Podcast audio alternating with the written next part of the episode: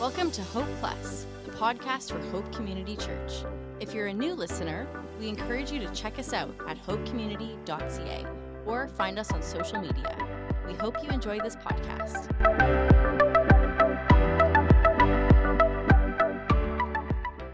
Well, good morning, everyone, and welcome to the friends and family who are here for the baptism. We're in the middle of a sermon series on the book of Ruth, this tiny little Old Testament love story. And uh, if you weren't here last week, we looked about the way and looked at how God is sovereignly orchestrating his plans through ordinary events to bring healing to a broken family and healing to a broken nation.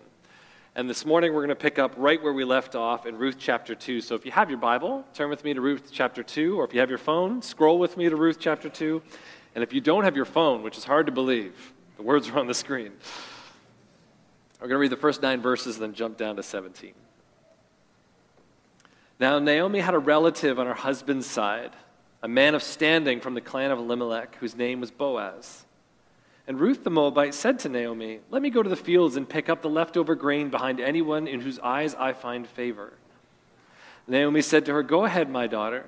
So she went out, entered the field, and began to glean behind the harvesters. As it turned out, she found herself working in the field belonging to Boaz, who was from the clan of Elimelech. Just then Boaz arrived from Bethlehem and greeted the harvesters. The Lord be with you. The Lord bless you, they answered. Boaz asked the overseer of his harvesters, Who does that young woman belong to? The overseer replied, She is a Moabite woman who came back from Moab with Naomi. She said, Please let me glean and gather sheaves behind the harvesters. She came into the fields and has remained here from morning till now, except for a short rest in the shelter. So Boaz said to Ruth, My daughter, listen to me. Don't go and glean in another field, and don't go away from here. Stay here with the women who work for me Watch the field where the harvesters are working and follow along after the women. I have told the men not to lay a hand on you, and whenever you are thirsty, go and get a drink from the water jars the men have filled. So Ruth gleaned in the field until evening.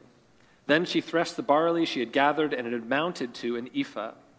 She carried it back to town, and her mother in law how much she had gathered. Ruth also brought out and gave her what she had left over after she had eaten enough. Her mother in law asked her, Where did you glean today? Where did you work? Blessed be the man who took notice of you. Then Ruth told her mother in law about the one at whose place she had been working. The name of the man I worked with today is Boaz, she said. The Lord bless him, Naomi said to her daughter in law. He has not stopped showing kindness to the living and the dead. She added, That man is a close relative. He is one of our family guardians. Well, Caden works in the area of excavation, and I thought I would open with an illustration, the only illustration I know of that connects to it. When I was 17 years old, for a very short period of time, I delivered rental equipment to people doing renovations and landscape work.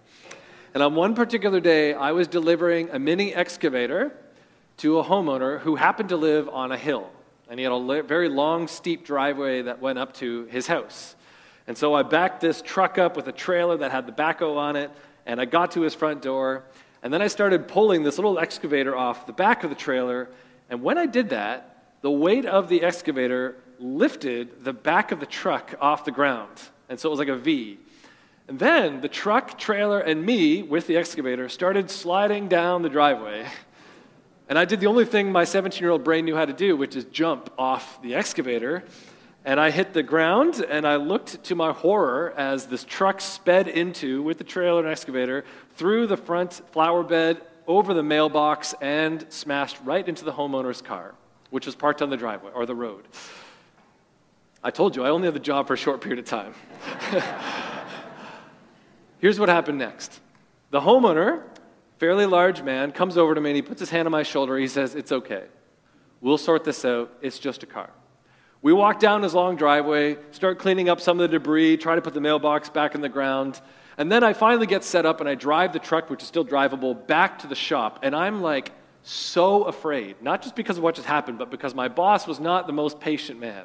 So I'm driving back to the shop, and when I get there in the driveway, he's already walking fast towards me. And I'm nervous. I get out of the truck and he says, I just got off the phone with the homeowner. He told me not to get mad at you.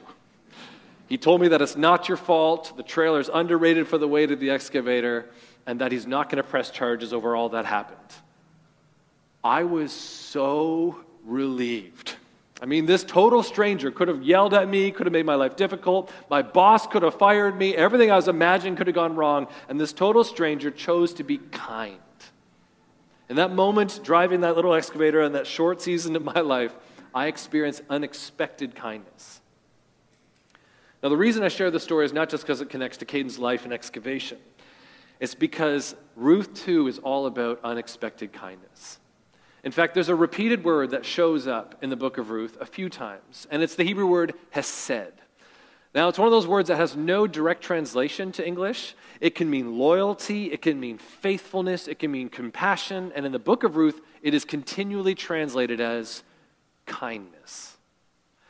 And in the book of Ruth, we need to know that one of the major things that we see happening is God showing his kindness to this outsider family that is poor and in great need. And as God shows his kindness to them, it shows up through ordinary people expressing their kindness. God is working in and through ordinary kindness to reveal his provision, his love, and his kindness. That's what's happening in our chapter. Now, Ruth 2 is broken up into three sections. There's sort of three scenes. The first scene, introduction to Boaz, in the first three verses. Verse 13 to 17 is the interaction between Boaz and Ruth as she works in his field. And then the final scene is Ruth and Naomi debriefing and talking about this guy named Boaz in general. It starts by letting the reader know that Boaz just happens to be part of Naomi's husband's extended. You know, you'll notice in the book of uh, Ruth, there's always this, as it turns out, it just so happens. Well, in the family, it so happens that there's this guy named Boaz, and we're going to see how Ruth lands up in his field. But what matters about these first few verses is um, Boaz is described as a man of standing. Different translations will say he's a man of worth or a man value or a man of wealth because all of those things capture Boaz. He is a man, he owns fields, he has his workers. He is a man of good standing because his character is known. He's highly respected in his community. And we're going to see for the rest of the story, really, how Boaz illustrates the nature of his character. Scene two then starts zooming in on Ruth. Remember, Ruth is this Moabite woman who left everything to follow Naomi back to Israel. And Ruth, like many immigrant women, she came ready to work, to provide for her family. And the first thing she does is what? She goes to the fields and she starts gleaning. Now, do we know what gleaning is? Gleaning is not a common word in our day. And I'll just give a bit of background on it. Uh, there was a command that God gave his people in the Old Testament called the gleaning command. And I'll, I'll, read for you a passage from Leviticus. I'll just say, you really get a sense of the heart of God in this passage. He says to his people, When you reap the harvest of your land, do not reap to the very edges of your field or gather gleaning of your harvest. And then about vineyards, do not go over your vineyard a second time or pick up the grapes that have fallen. Here's the point leave them for the poor and the foreigner. I am the Lord your God. Don't you love that law? God who's like, I love the foreigners poor in your community so much that you're not allowed to use all your crops. You're not allowed to pick all your grapes because I want to use that to care for those who are vulnerable. Our God has a heart for the vulnerable, and his laws reflect that. Now, we don't know how often gleaning was practiced. There's a very good chance that very few farmers did it. And also, gleaning is very dangerous. Here's why. Often, it would be a single foreign female, like Ruth, in a field of Israel workers. And the women who are working there have no protection under the law. Uh, the workers there might not be good people. They might take advantage of this woman. And you even see Boaz saying to his workers, Don't you touch that woman. You take care of her because gleaning isn't safe. And so Ruth is putting herself in a vulnerable position as a single foreign female worker. But it just so happens that she lands up in whose field? Boaz's field. And we get a sense of Boaz's character right away. When he walks to his farm, he goes to his field, he says to his workers, The Lord be with you. And they respond, And the Lord bless you. This guy sounds like a pastor, right? And Boaz then sees this woman working in the corner of his field, and he goes to his overseer. You know, this is before Facebook scrolling and, you know, stalking people on social media. He goes to his overseer, and he's like, Who's that woman over there? And the overseer gives this report of Ruth. He says, You know, she left her home. She was committed to her mother in law, Naomi. She's working to take care of her. She asked for permission to be here. Boaz takes this information and then he goes to talk to Ruth. And uh, in this next section, you really get a sense of this unexpected kindness. Four particular ways Boaz expresses the kindness he has. He expresses this as character that wants to care for someone. So let's take a look. The first thing Boaz does is provide for her. He says to Ruth in verse 8, Don't go and glean in another field, and don't go away from here. Stay here with the women who work for me. Watch the field where the men are harvesting, and follow along after the women. I have told the men not to lay a hand on you, and whenever you're thirsty, go get a drink from the jars of water the men have filled. And you get a sense here that Boaz is seriously thinking on her behalf. He's not thinking as a wealthy landowner who has his needs met. He's thinking, here's a woman who left everything. How can I care for the basic needs that she has to meet? And that's how he can do it. But then in the next verse, we get the why. Like, why is Boaz doing this? And we see in these next verses this sense of his second act of kindness, which is to pray a prayer of blessing over her. Boaz realizes it's not just he who has good character, it is Ruth herself. And he says to her, I have been told all about what you have done for your mother in law and since the death of your husband, how you left your father and your mother and your homeland and came to live with a people you did not know before. And so here's the prayer May the Lord repay you for what you have done. May you be richly rewarded by the Lord, the God of Israel, under whose wings you have come to take refuge. I love that prayer. And you know something cool about this prayer? Boaz is just being a kind person. He's praying a prayer blessing over Ruth. And what he doesn't know is that God is going to use him to answer his own prayer. Isn't that a wonderful part of the story? Boaz is just praying, hey, may the Lord bless you. You've come to this land, you've sacrificed a lot. And what he doesn't even know is that God's going to use his land ownership, his fields, his role as a guardian redeemer to bless Ruth, to bless Naomi, and to give a king to his people. And don't be surprised, by the way, when you're praying for someone you're concerned for them, and you get drawn into the plot.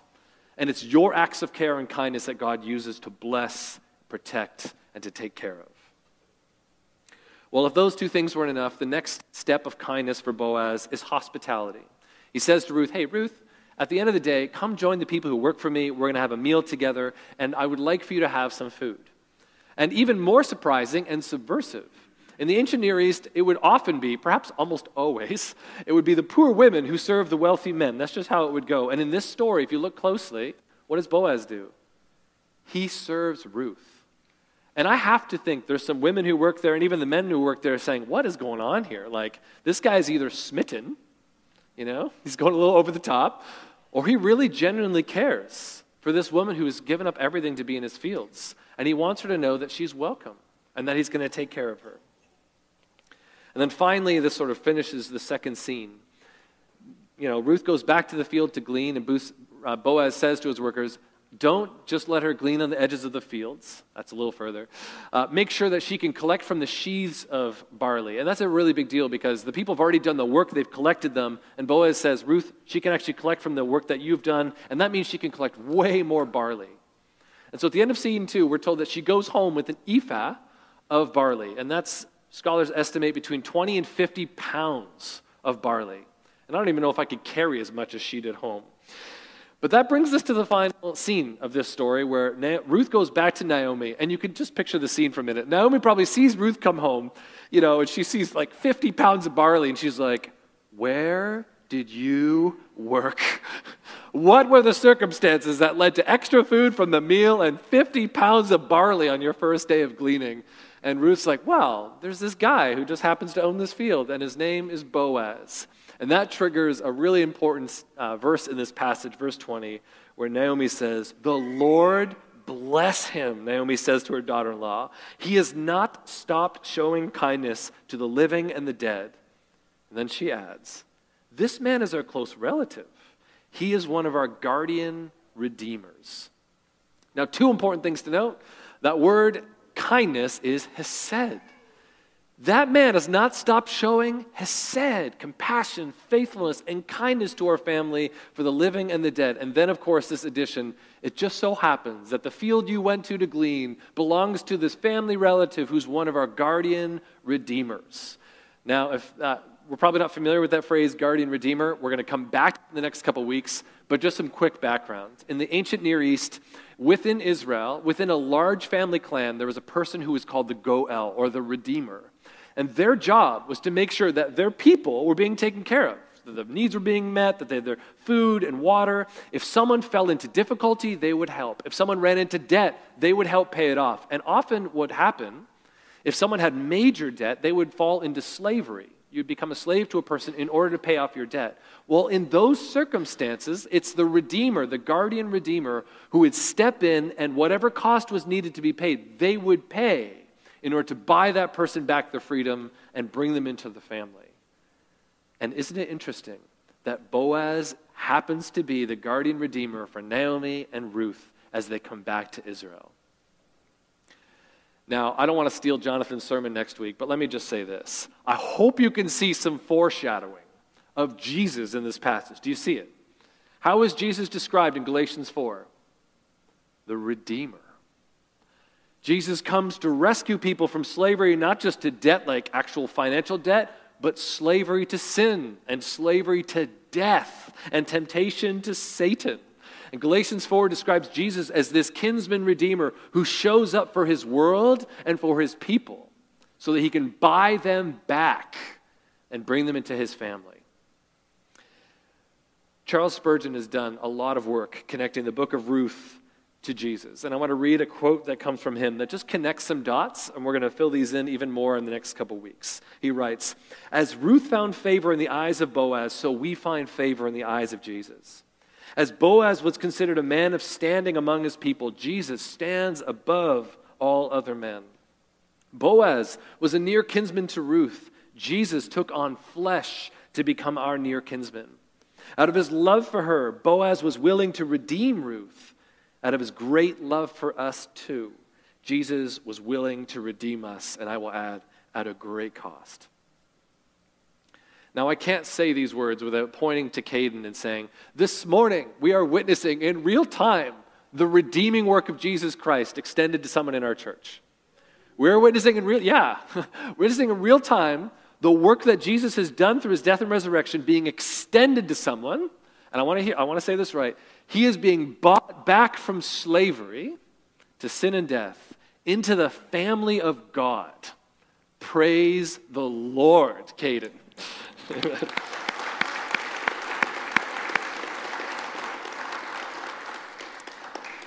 and let me now connect that to our passage. It's okay, Bill, you're allowed to clap. One of the key things in our passage is this word hesed, this word kindness. And you should know that Ruth and Boaz are these very rare personalities in a very broken, turbulent, rebellious time. There's these shining characters, but they are the odd ones out. In the Old Testament, as we look at the story, it is full of rebellion, of violence, and people who do not love one another. And then Jesus comes to redeem, to buy back, and to rescue those to himself so that they can reflect the hesed, the kindness of his Father.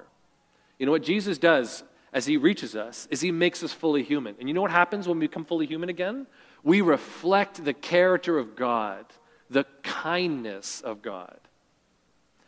And it seems to me, as I reflect on Caden's story and as I reflect on Ruth chapter 2, that as I said, the way we experience the kindness of God is not some vague, sort of intangible thing. It actually shows up in concrete acts of kindness through other people. Is that not true for you? Think about your own story. How you came to faith, how you grew up, the people in your life, what made you actually decide to be a Christian and follow Jesus. I'm going to wager a guess that that involved a number of people, perhaps a pile of people, showing you kindness. And then God, who is sovereign and loving and generous, weaving your life and their lives together such that you see his love in tangible, concrete ways through the kindness of others. Is that not true for you? I know it's true for Caden. You just shared that. And I know it's true for me. But I think the way we see the hand of God is through the love and the kindness of others. And I just wrote down A few examples that actually all come from real life uh, situations in our church, in our community. Perhaps the way you've experienced the kindness of God is actually through the listening ear of a close friend when you are going through serious crisis and mental health challenges. Perhaps for you, this time you've seen the kindness of God is when someone opened their home to you for the very first time, when you've moved to a new country and you know nobody in this place that is Canada. Perhaps it's you being someone who's struggling financially and not really sure what to do. You experience someone opening their home and having a meal with you when you're having a tough time. Perhaps it's the sacrificial generosity of someone who actually pays off your debt, your financial debt, because you've made some serious mistakes. Your company has gone bankrupt and you desperately need help. And just so happens that someone shows up in your life who can. Or perhaps it's a thoughtful person in the church who sees that you've just had kids, or let's say twins. I see some twins in the back. or you've just gone through surgery and you're not really able to make meals. And so meals show up for a month or two because those people, you don't really have the capacity to cook for yourself. And at your doorstep shows a home cooked meal. What a gift. You see the kindness of God. Or perhaps it really is the first time you've ever experienced forgiveness and grace was through someone in the church who you hurt, and they said to you with the fullness of their heart, I forgive you. In all of these ways, which might feel small to us in the moment, God is weaving together these circumstances such that you see and taste and experience the goodness and kindness of His heart through human people in your life. And Caden, that's your story. So I was listening to you share your testimony on the stage. I was so struck by how it's the ordinary events of trying to leave the church looping back to the church, tried to leave the church again. There's something like very biblical about this. Three times you looped around 68th and you got stuck back at our parking lot, and then had the guts to call the church and totally creep Natalia out. We were like, Can I come into the building? Natalia's like, Sure. He's like, Okay, I'm, I'm actually in the parking lot already. I'll be there in 13 seconds. And then the ordinary acts of you coming into this building, and Val, where are you, Val? Val just walking up and talk to you, listening to you, sharing with you, sitting at a cross, literally a physical cross, and you bring your pain to the cross, and she's listening, we're praying, you're looking at the scriptures together. Then Jonathan shows up and starts sharing with you more of the scriptures and what it means to follow him. It's the ordinary stuff of Christians being kind that leads to conversions like this. In fact, so much of your story is very ordinary, and yet here we are celebrating the tangible grace of Christ through ordinary human acts of kindness. And maybe it's worth turning that into a question for us as a church family. Are there people you're praying for right now, perhaps in a vague, general sense, that God might be saying, it's time for you to be pulled into the plot? It's time for you to use your money, your time, your talents, your competencies to care. And don't be surprised when it's your ordinary life, your ordinary words, your ordinary forgiveness that God uses to show his kindness. Because Ruth 2 in the end is all about the Hesed of God. It's all about his kindness showing up in ordinary ways. And what Jesus has come to do in the church is to create a community that is so full of his resurrection power, so full of the life of the Spirit, that what comes out of this community from Monday to Friday is the kindness that we've experienced in Jesus, shown in ordinary ways to those around us. Would you join me in prayer? Father, we praise you for being sovereign and in control, and for the way that you have showed up in our lives in kindness. We praise you for the testimony that Caden has shared about how he's experienced that, and through that has come to know Jesus as Savior and life. Lord, would you enable us to see how we can care for those around us, particularly those who are struggling and vulnerable. We ask that you give us eyes to see the need, the capacity to care and make the time for those around us. And Lord, would you use us to bless and show your kindness such that many people in our city, in our community, and our workplaces come to know Jesus through us. And to that end, would you fill us with your spirit? Would you change us by the power of your resurrection? so that this community is one that is filled with Hesed, with your kindness. We pray this in Christ's name. Amen.